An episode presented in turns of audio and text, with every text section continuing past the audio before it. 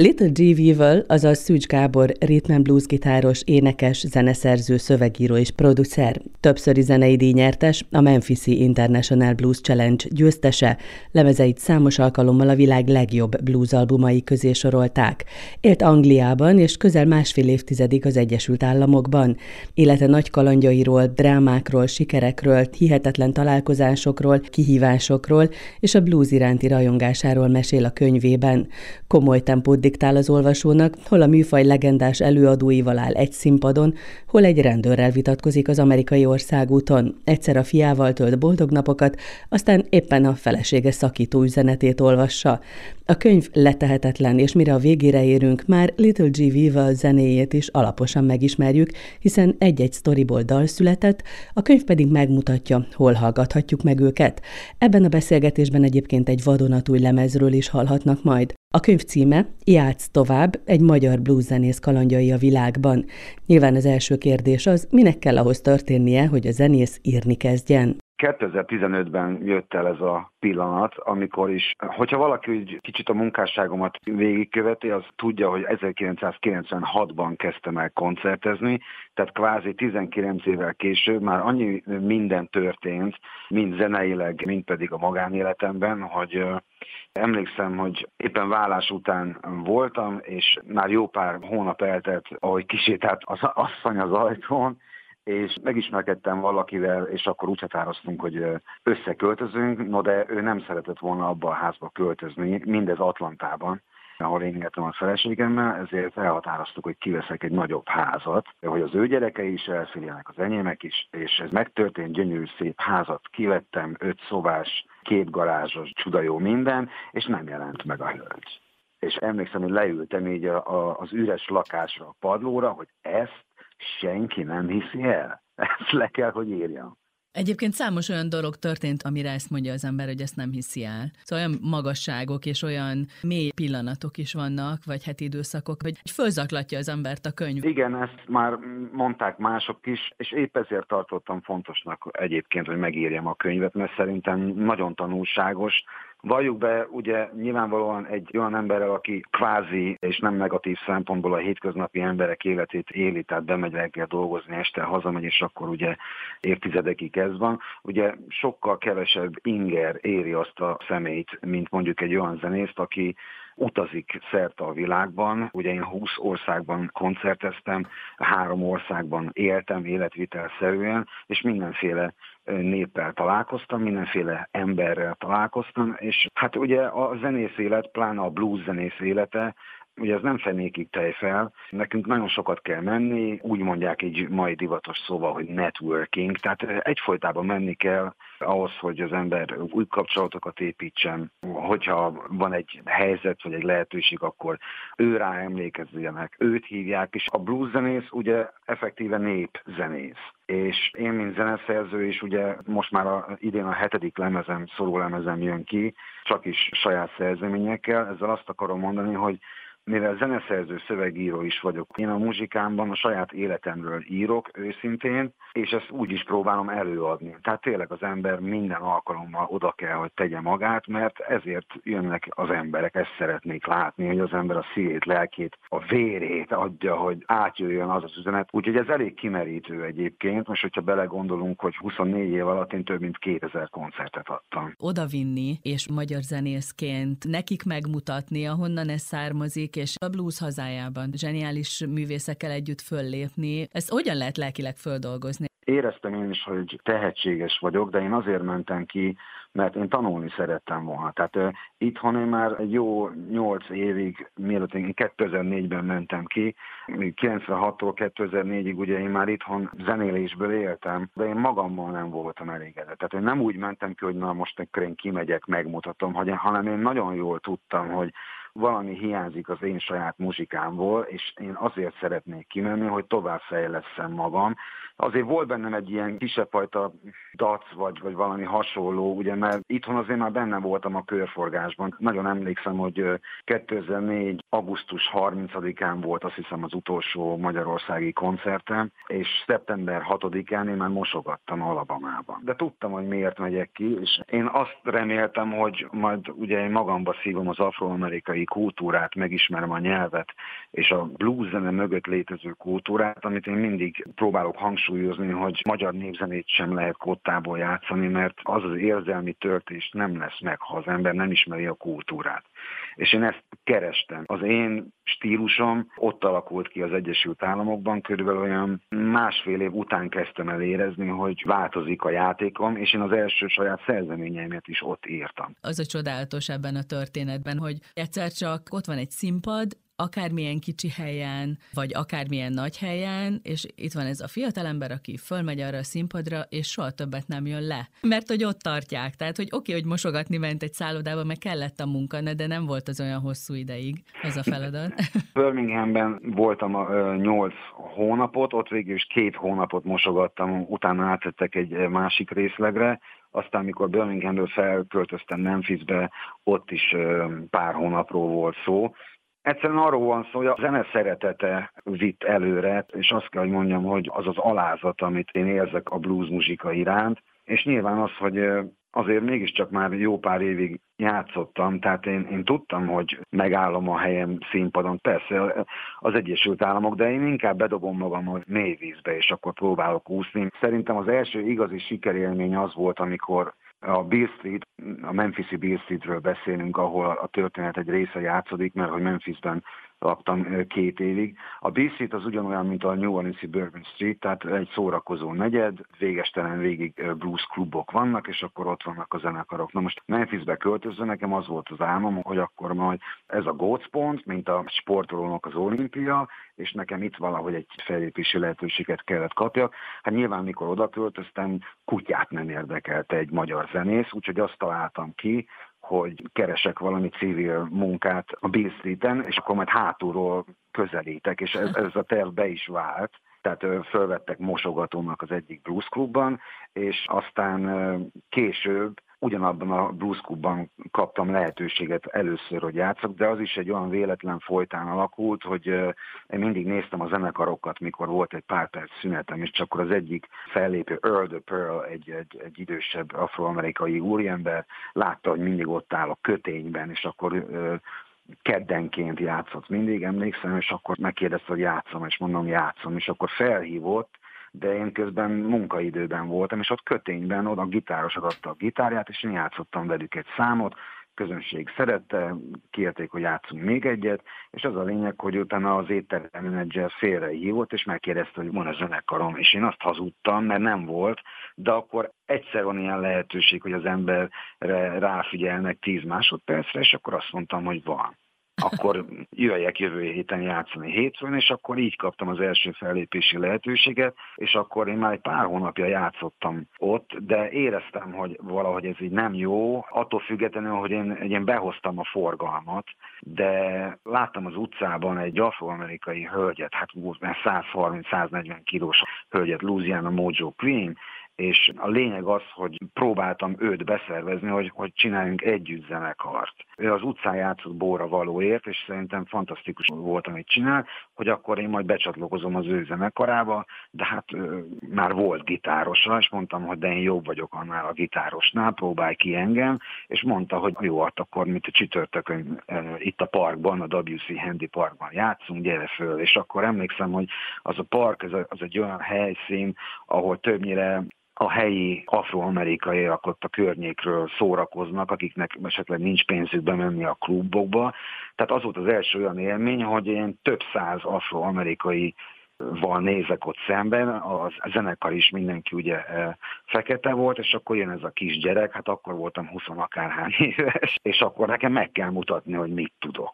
És én a mai napig azt állítom, hogy se előtte, se utána nem játszottam soha olyan jól, mint aznap este, és ott emlékszem, hogy ott, mindenki megőrült, ez a kis fehér gyerek, hát akkor még ráadásul le is borotváltam a fejemet normálisan, és tényleg úgy néztem ki, mint egy kölyök, és itt úgy üvöltöztek ott az emberek, sikítoztak, a lányok dobálták fel a bugyikat. Színpadra, szóval nekem ez volt az első élményem, hogy fú, basszus és hogyha az ember úgy végignézi az elmúlt lemezeimet, tulajdonképpen végig tudja kísérni az egész életemet. Mert ugye minden, ami történt benne a, a dallamokban, a szövegekben. Azt említsük meg, hogy a, a könyvben egyébként van 22 QR kód, Tehát mivel így az életemből merítettem a szövegeket, a dalszövegeket, igaz történetekről van szó, és ahogy írtam a könyvet, így egy-egy jelenethez, amiből dal született, oda tettem egy QR kódot, tehát az olvasó oda tud menni a telefonjával, és a QR kód egy dalhoz vezet, itt meg tudja hallgatni a, a jelenetből született dalt is. Egészen különleges élmény így olvasni egyébként, hogy közben szól a zene. Kipróbáltad Hát, na, na.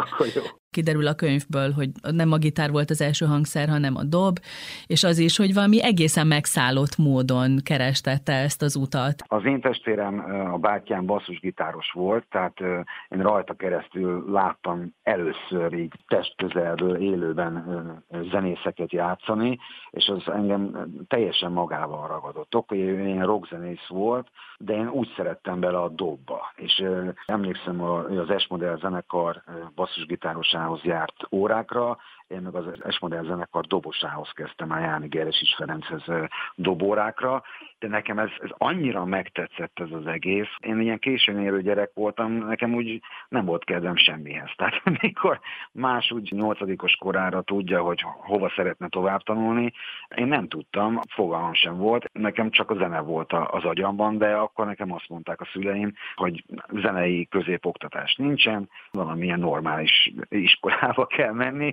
Ugye és akkor így esett a, a kereskedelmi szakközépre a, a választás. De mondom, ha az ember valamibe beleszeret, és esetlegesen úgy érzi, hogy van hozzá tehetsége, akkor tüzönvizen keresztül azt próbálja végigvinni, mert ugye nekem volt egy életképem, 16 évesen azt gondoltam, hogy én senkinek nem akarok a csicskája lenni. Ez bizonyos. Tehát ez tuti. És valahogy a magam ura tudtam lenni, az ember odaül a gitárhoz, és az tényleg csak a saját magám múlik, hogy ezt most milyen szintre fejleszti, és én, én azt gondoltam, hogy nincs megállás, tehát hogyha azt szeretném, hogy én életem végéig abból éljek meg, amit szeretek szívből csinálni, akkor nincs mese, akkor fejlődni kell, és ezért haladtam mindennel elég gyorsan, mert én minden napomat ezzel töltöttem. Ahogy így teltek az évek, és ugye az könyvből is kiderül, hogy azért jó, azért ebben a nagy nyomásban azért baromilag ki tud égni az ember, el tud fáradni, és ugye jó párszor volt olyan pillanat az életemben, hogy, hogy hagyom a francba az egészet,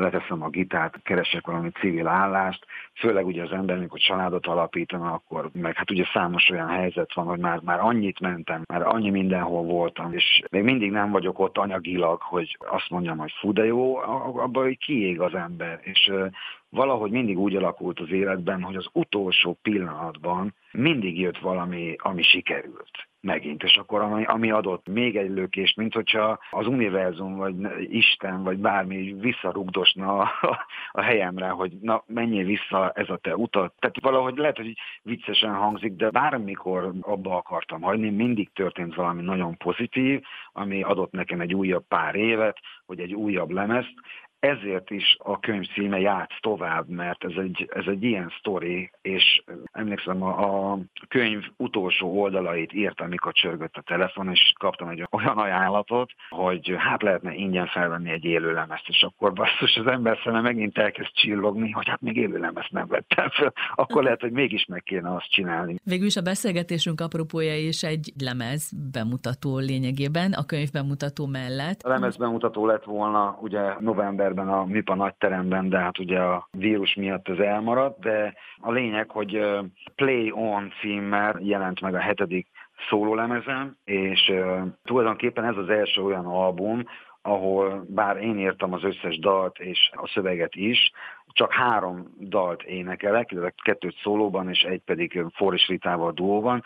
A többi dalra pedig hívtam énekeseket. Ez volt az első ilyen kísérlet. Van két énekes Angliából, Dion Bennett és Ian Siegel, illetve a magyar színeket Mohamed Fatima, Jónás Vera, Fian, már említett Fóris Rita és Andris eh, Jonatán képviselik, illetve az egy feldolgozás dal, a lemezen az a, az a magyar Mogix zenekart, Gábogi Csabi szerzeménye, azt mi közösen adjuk elő Bugival, és Szena Dagadúval, ő, ő is becsatlakozott erre a dalra, nagyon boldog vagyok ezért, úgyhogy eh, közel 20, vagy pont 20 zenész közreműködött ezen az albumon, ugye még a Jambalaya fúvós szekció, meg, a, meg az én kísérő zenekarom öten, úgyhogy egy kivételes szerintem, a, és nem csak szerintem a kritikusok szerint is a, a műfajban egy egyedülálló lemez született, ami december 31-én jelenik meg. Amiről eddig szó volt, az egy diadalmenet, egy remek zenész klasszikus útja, de a hullámvölgyekről még nem esett szó. Látszik, hogy mindig a magánélet volt az, ami nem összeegyeztethető ezzel az életvitellel, mert esetleg a társaid nem voltak megfelelők, hogy ezt az életet bírják melletted, vagy miért? Vagy rosszul választottál, mert ilyen van, hogy az ember néha rosszul választ. Egy rossz választás biztos volt, az az angliai történet, az, az szerintem az egy elhamarkodott dolog volt, de ettől függetlenül... Az első fiad anyja? Igen, mm. igen. Azt szerintem elhamarkodtam, de a többi, hát nézd, az az igazság, hogy a nők védelmére kelve, azért ezt nagyon nehéz elviselni hosszú távon. Tehát amennyire izgalmasnak tűnik kívülről, tehát van egy ember, aki folyamatosan megy, keresi a lehetőségeket, és mivel a blues zenész ugye nem egy túlfizetett fajta, nekünk nincs olyan, hogy most akkor csinálok egy tíz állomásos turnét, és akkor abból annyit viszek haza, hogy majd mit tudom én két hónapig megint nem kell útnak eredni. Sajnos ilyen nincs. Tehát nekünk 15-20 koncertet kell csinálnunk egy hónapban, és hogyha az azzal jár, hogy tízszer repül az ember kontinensről kontinensre, akkor ez van. Ezt elviselni hosszú távon nagyon nehéz. Tehát sok hölgy hamarkodta el, talán, talán a feleségem is ezek közé tartozott, aki bátran bevállalta, csak ugye amikor a realitás beüt, akkor jönnek a konfliktusok meg a problémák. Egyébként ugye két gyerkőcön van két anyukától, mikor ugye teljesek voltak a hölgyek, vagy ilyesmi, egyből letettem a gitárt, elmentem egy, civil melót talán, ugye hotelbe, tehát hogy az anyukák körül tudják tenni, meg segíteni, meg ilyesmi. Ezzel nem volt probléma, de egyik hónapban nagyon jó, jó jön a pénz, következő hónapban kevésbé. Ugye ez, ez fárasztó lehet egy társnak. Nagyon különleges a könyv könyvedben, hogy ha az ember nem ismeri ezt a műfajt, akkor is át tudja élni veled azokat a pillanatokat, amikor egy-egy legendás előadóval találkozol. Tényleg ez milyen csodálatos lehet. Esetleg egyet elmesélnél, ami neked fordulópont volt az életedben. Másrészt pedig, hogy el lehet azt mondani, hogy a blues műfaja az mennyiben más, mint az összes többi műfaj. Szóval mi az, ami abban összesűrűsödik? Az én véleményem szerint a, a blues zene a világ legőszintébb muzsikája. Én azt mindig elmondom, hogyha esetleg erre kerül a, a sor, hogy az emberek nem is tudják, hogy mennyi blues-t hallgatnak nap mint nap, mert a ma létező elektromos muzsikának az alapja, mint a blues zene. Mondjuk, hogyha felhozok egy ilyen dalt, hogy Michael Jacksonnak a Billie Jean című dala, az egy totálisan blues dal. Csak egy dalt ugye százféleképpen lehet hangszerelni, így az a dal ilyen popposra lehet hangszerelve, de hogyha egy blueszenész meghallgatja azt a dalt, akkor egyből azt mondja, hogy aha, ez a Jimmy Reednek a Big Boss menje. Tudod, ami az 50-es években egy ilyen blues sláger volt. Ennek szerintem sok összetevője van, tehát mivel pentaton skálában van, eredendően minden ember, mikor elkezd magában dúdolni egy dallamot, pentaton skálában dúdol. Ezért szoktuk mi azt mondani, hogy ez az emberek zenei skálája. És szerintem azért zeneileg is úgy nagyon könnyen emészthető, tehát bárki számára szerethető, hogyha az jól van játszva, ezért is maradhatott fönt, ugye most már 2020-at írunk, tehát tulajdonképpen eltelt, mondhatjuk, hogy 100-120 év mióta blues lemezeket készítenek, és még mindig itt vagyunk, még mindig csináljuk, még mindig van egy új generáció, néha népszerűbb, most a kevésbé népszerű időszakban vagyunk, de ettől függetlenül ezek a legendák hatalmas dolgokat vittek végbe, és ugye én akkor szerettem bele abban a műfajba, amikor még nem volt internet. Mi VHS tehát videókazettákat nézegettünk, bakerék lemezeket hallgattunk, és ugye hát azért Magyarország még, mivel hogy nem volt internet, azért hát még nagyon messzinek ezek a legendák, csak elérhetetlen alakoknak tűntek. És hát az az élmény, hogy eljut az ember arra a földre, és ráadásul abban a városban él, ahol ők, sőt ugye a BC-t azon az utcán járok, ahol ők jártak, sőt, ahol én mosogattam a Blue City Café, ott Jerry Lee Lewis ugyanazon a helyszínen törölgetett asztalt az 50-es években. Tehát ez egy zene rajongó számára, pláne egy blues zene rajongó számára, ezek hatalmas dolgok, és nekem emlékszem, hogy a választóvíz az volt, mikor 2003-ban, akkor még ugye itthon voltam, felkértek, hogy legyek az előzenekara egy amerikai bandának, az Anson Thunderberg és Rocket Sam miles és akkor jöttek Budapestre, majd másnap Egerben, és Budapesten megnyitottam előttük az estét, és menedzser Podlovics Peti volt, és megkértem a Pétert, hogy hát kérdezze már meg az Enszont, aki egy akkor már nyolcszoros amerikai blueszenei díjas előadó volt, Sam Myers pedig a legendás Elmore james játszott, ő pedig a Sam Myers egy vak um, afroamerikai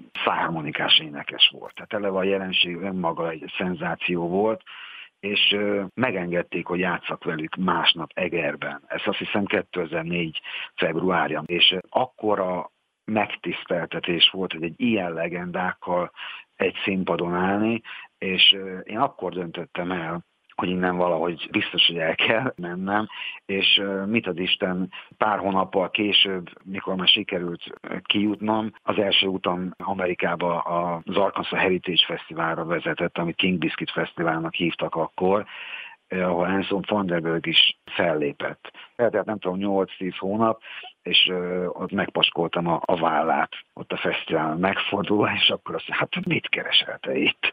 Pedig csak egyszer találkoztunk. És én mondom, hát mondtam, hogy kiköltözöm, és akkor így, amit látunk filmekben, ezek az amerikai turnébuszok, amik itt csillognak, villognak, az ezüstös buszi csillog-villog kívülről, az a Rocket busz, és akkor fölvitt egy a zenekari buszra, meg ilyesmit, tehát ezek elképesztő élmények, és ugye ilyen és ehhez hasonló sztorik tömkelege van benne a, a könyvben. Én úgy próbáltam összetenni ezt a könyvet, mint hogyha egy filmet néznék, és uh, én úgy gondoltam, hogy talán ez odarakasztja az olvasót. Mostanában biztos, hogy nem ért senki, senki ilyet. Little G. Weevil-lel, azaz Szűcs Gáborral beszélgettem Játsz tovább, egy magyar blueszenész kalandjai a világban című könyvéről, ami a Troubadour kiadó gondozásában jelent meg.